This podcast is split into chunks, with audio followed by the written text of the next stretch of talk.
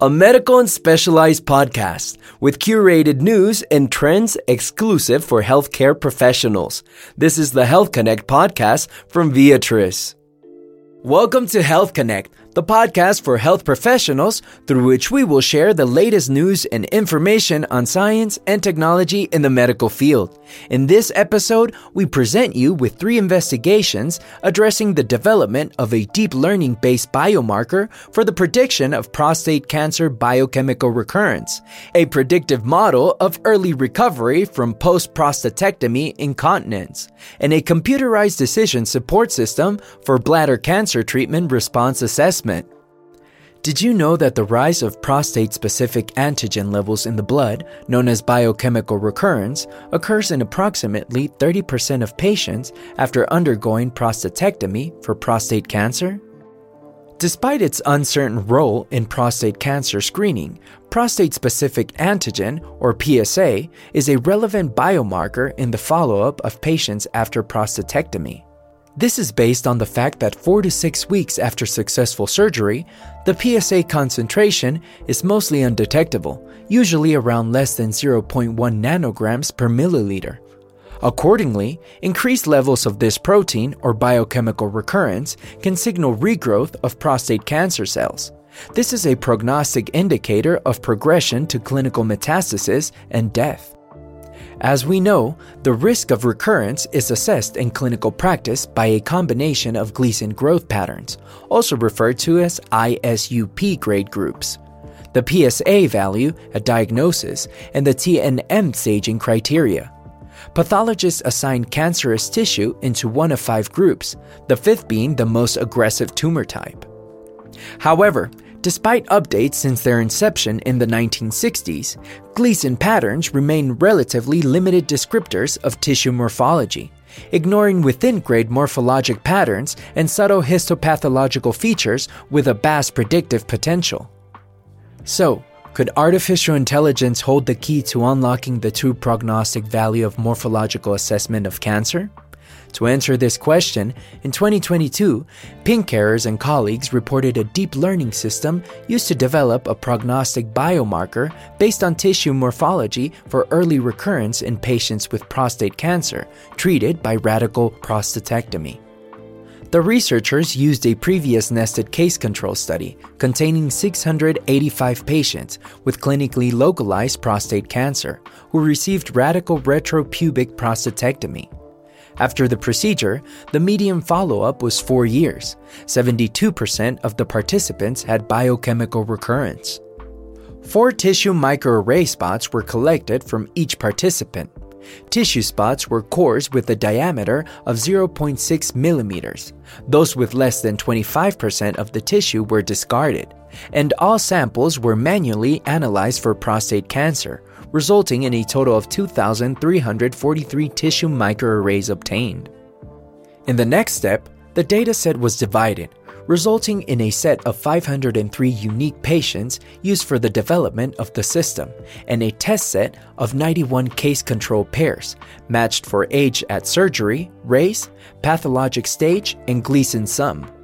Then, cross validation was used on both sets, randomly subdividing them into three folds. Importantly, the model had multiple runs on each fold, obtaining similar results. To develop the deep learning based biomarker, convolutional neural networks were trained on the tissue sections to provide a continuous score depending on the perceived speed of recurrence. The tissue microarray spots of cases with recurrence were assigned a value from 0 to 4, depending on the year in which the first outcome was recorded, where 0 meant recurrence within one year and 4 meant after more than 4 years. To validate the biomarker, the researchers used a completely independent external cohort of 204 patients with localized prostate cancer treated with radical prostatectomy. They had a median follow up of 5 years. 19% of these patients had biochemical recurrence after complete remission. Samples were taken from the largest tumor focus or any higher grade focus larger than 3 millimeters, with a total of 620 tissue microarray spots. The results show that the biomarker had a strong correlation with biochemical recurrence in the two independent cohorts of patients. In the first test set, it achieved an odds ratio of 3.32, with a p value equal to 0.001 per unit, and matched on the Gleason sum over other factors contained in the pathology reports. On the other hand, in the external validation set, a hazard ratio of 3.02 was achieved with a p value equal to 0.03 per unit, adjusted for ISUP grade, pathologic stage, preoperative prostate specific antigen concentration, and surgical margin status. These findings support the original hypothesis of the authors about morphological information existing in the tissue beyond the ISUP grade.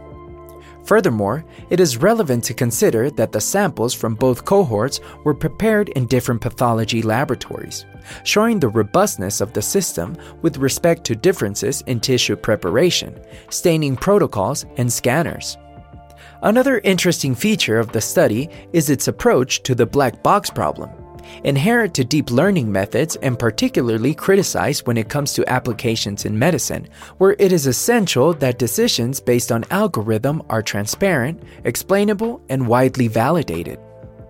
The researchers used a modern technique called automatic concept explanations, which allows visualizing the patterns learned by the network and finding concepts correlated with the patient's prognosis.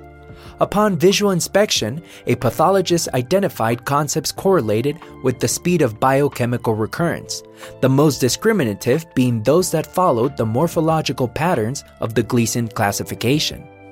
In summary, the concepts with adverse behavior showed mainly the Gleason pattern 4 and to a lesser extent Gleason pattern 5, with a cribriform structure in the tissue microarrays, indicating the most adverse behavior. The two intermediate concepts showed mainly stroma and less aggressive growth patterns. The two concepts categorized within slower recurrence showed mostly Gleason pattern 3 with well defined, easily recognizable glands as compared to disorganized sheets of prostate cancer cells. Given the complicated physiology of micturition involving several organs and the nervous system, it is difficult to predict the state of continence after prostatectomy. Despite the improved surgical techniques, the incidence of post prostatectomy incontinence remains high, particularly in the early post operative period. Up to 20% of patients consistently experience this major complication for up to one year after surgery. Several factors may influence a patient's chance of recovery, including factors such as advanced age, high body mass index, presence of comorbidities, and a history of transurethral resection of the prostate or lower urinary tract symptoms. Anatomic features such as preoperative membranous urethral length, postoperative bladder neck preservation, and the characteristics of the anatomical pelvic structures around the urethra also play a role. In addition, the type of surgery and preservation of the neurovascular bundle, both associated with recovery rates, must equally be considered. Nevertheless, preoperative clinical data and anatomic features revealed by preoperative MRI can be used to predict early recovery from post prostatectomy incontinence after prostatectomy. Welcome back. In the previous segment, we discussed the prediction of biochemical recurrence, the first sign of metastatic prostate cancer after radical prostatectomy. Now, we will discuss the application of artificial intelligence to the prognosis of post prostatectomy incontinence, an important functional complication of this treatment, which can negatively affect a patient's quality of life. As mentioned in the capsule, multiple factors influence a patient's chances of improvement but the complex relationship among them makes it difficult to forecast the recovery from post prostatectomy incontinence. However, since machine learning approaches allow analyzing data with numerous confounding factors and intricately related variables, the researchers Sung Kum Park and Jun Byun developed a predictive model for early recovery from incontinence. The authors used only clinical data and anatomical features obtained during the preoperative examinations to generate the predictive model and compared its diagnostic performance with conventional logistic regression. Let's look at the evidence. This study retrospectively analyzed the records of 166 patients with prostate cancer who underwent prostatectomy from 2016 to 2019 and who had preoperative pelvic skeletal muscle measurements using magnetic resonance imaging. According to the date of surgery, participants were divided into development cohort with 109 individuals to train the algorithm and a test cohort of 57 patients to verify the method. Early recovery was defined as no use or occasional use of incontinence pads 3 months after surgery. Among the baseline characteristics, the mean age of the participants was 71.6 years, and incontinence recovery was achieved in 51.4% of cases within three months after prostatectomy in the development group, and in 35.1% of the test group. The surgical methods and magnetic resonance imaging findings between the two groups were significantly different. Let's examine these differences. In characterizing the patients with early recovery, the researchers found that they were significantly younger than those with consistent incontinence, with a mean of 70.1 versus 72.8 years of age.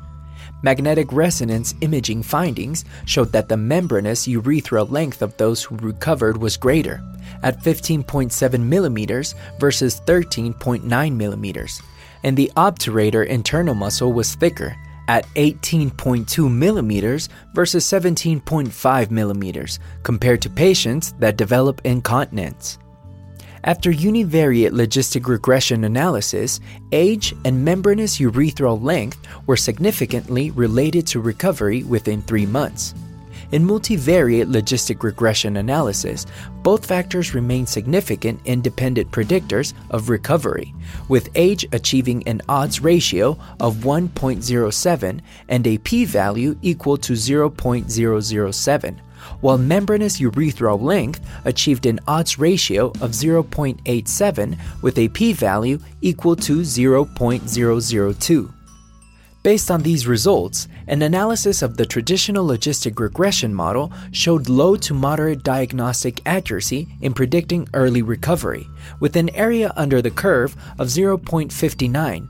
In comparison, prediction models built using machine learning algorithms, namely k nearest neighbor, decision tree, support vector machine, and random forest achieved an improved diagnostic performance with a higher area under the curve compared to the logistic regression model. This was especially notable in the support vector machine algorithm, which achieved an area under the curve of 0.65. To recapitulate, one of the most relevant findings of this study is that the probability of continence recovery within three months after prostatectomy increased with membranous urethral length and decreased with age. This could be explained in light of the finding by Dubbelman and investigators in 2012, who observed a 27% decrease in maximal urethral closure after prostatectomy. Taken together, this tells us that patients with a longer membranous urethral length are more likely to maintain sphincter function. On the other hand, it is known that with aging, there is usually a general loss of the ability to control micturition. In 2009, Greco and his team found that age younger than 70 years was a highly relevant factor for continence recovery within three months after surgery. The findings of Park and Byun, published in 2021, provide evidence that machine learning algorithms can achieve higher diagnostic accuracy compared to conventional statistical approaches. Talking about clinical applications, the determination of preoperative factors that may characterize the patient at high risk of incontinence would be valuable for clinicians in consulting patients before surgery and in explaining the postoperative recovery process. At the same time, this tool may provide valuable information for treatment, allowing conservative treatments to be administered at an early stage to high risk patients, and avoiding unnecessary aggressive surgical correction for patients who can expect recovery. Now, let's move on to a small multi institutional observational study, led by researcher D. Sun and published in 2022. The study proposed a computerized artificial intelligence based decision support system to improve physicians' accuracy in assessing bladder cancer patients' response to chemotherapy before radical cystectomy. To provide some context, in 2021, close to 83,730 new cases of bladder cancer would be diagnosed, and 17,200 patients would die from it in the United States alone, with a five year relative survival rate of 77% for all SEER stages combined, an acronym that stands for surveillance, epidemiology, and end results. As we know, Early diagnosis and treatment can improve the survival rate. In particular, neoadjuvant chemotherapy before radical cystectomy can decrease the likelihood of metastatic disease. However, it is essential to evaluate the response of bladder lesions to chemotherapeutic treatment to avoid unnecessary toxicity or to support an organ preserving therapy. The author's previous work showed that a computerized decision support system for bladder cancer treatment response assessment based on artificial intelligence, or CDSST for short, can improve the performance of physicians from a single institution. The present study aimed to further investigate the impact of this tool on the performance of physicians from different specialties and institutions. To that end, Pre and post chemotherapy computed tomography urography scans were obtained from 123 patients, with a total of 157 pairs of cancers before and after treatment. Information on the pathological stage of cancer after treatment was collected to determine whether a patient had a complete response as a reference standard, indicating that 40 lesion pairs had a T0 stage after chemotherapy and 117 lesion pairs had an incomplete response after chemotherapy, indicated as greater than T0. The cancers were then segmented on the computed tomography urography images, and multiple regions of interest were extracted from these slices to train a system, which combined a deep learning convolutional neural network and a radiomics model. The aim was to estimate the probability of response to neoadjuvant chemotherapy treatment, producing a discriminant score in the range of 1 to 10, where a lower number indicated a lower probability that the post treatment lesion had a complete response. 17 physicians participated as observers, including abdominal radiologists, a urologist, and oncologists with experience in assessing response to bladder cancer treatment, as well as an inexperienced diagnostic radiology resident, a neurology fellow, and a medical student. Each physician provided a response assessment by reading the pre and post treatment scan pair for each cancer. First, without CDSST, an estimate of the percentage response to treatment was given on a scale of minus 100% to plus 100% using the response evaluation criteria in solid tumors, known as RECIST criteria. Using this estimate, 0% indicated no change between the pre and post chemotherapy scan, and 100% indicated a complete response.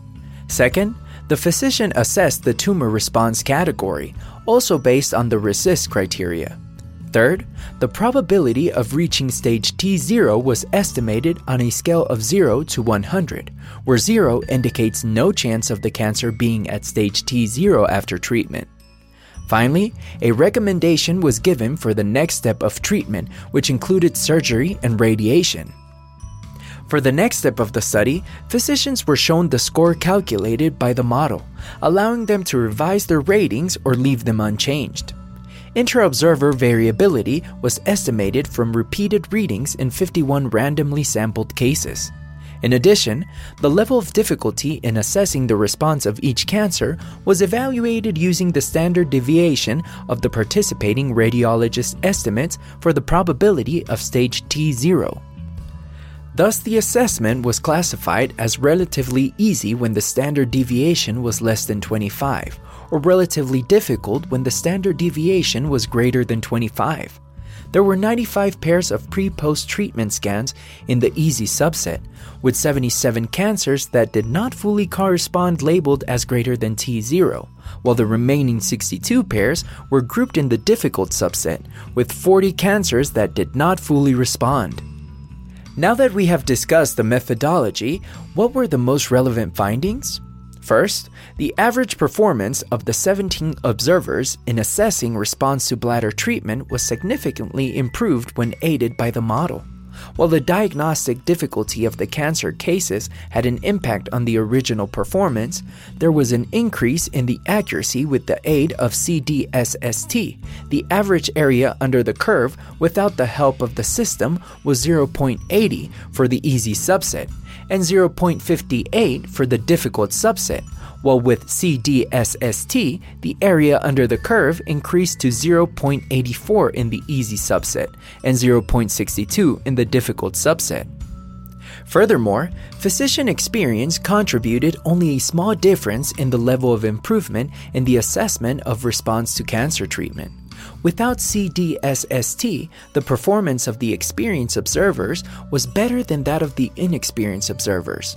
Although the experienced physicians had a significantly smaller gain in the area under the curve, this could be due to their being more confident and persistent in their own evaluations. More importantly, with CDSST, both experienced and inexperienced observers achieved the same mean area under the curve of 0.77. Therefore, the CDSST was able to help inexperienced clinicians to perform diagnostically at a level comparable to that of experienced observers. Moreover, with the help of the CDSST, the physicians had less variability and better agreement in both the original evaluations and the randomly repeated assessments. On average, oncologists had a greater gain in accuracy than radiologists, suggesting that the model could be a potentially useful tool for physicians who are not radiologists at any level of experience to achieve greater accuracy in assessing response to bladder cancer treatment, resulting in more consistent performance among all the doctors. Thanks for joining us on this episode of Health Connect. Don't miss out on our next episode. Discover more medical news on Viatris Connect.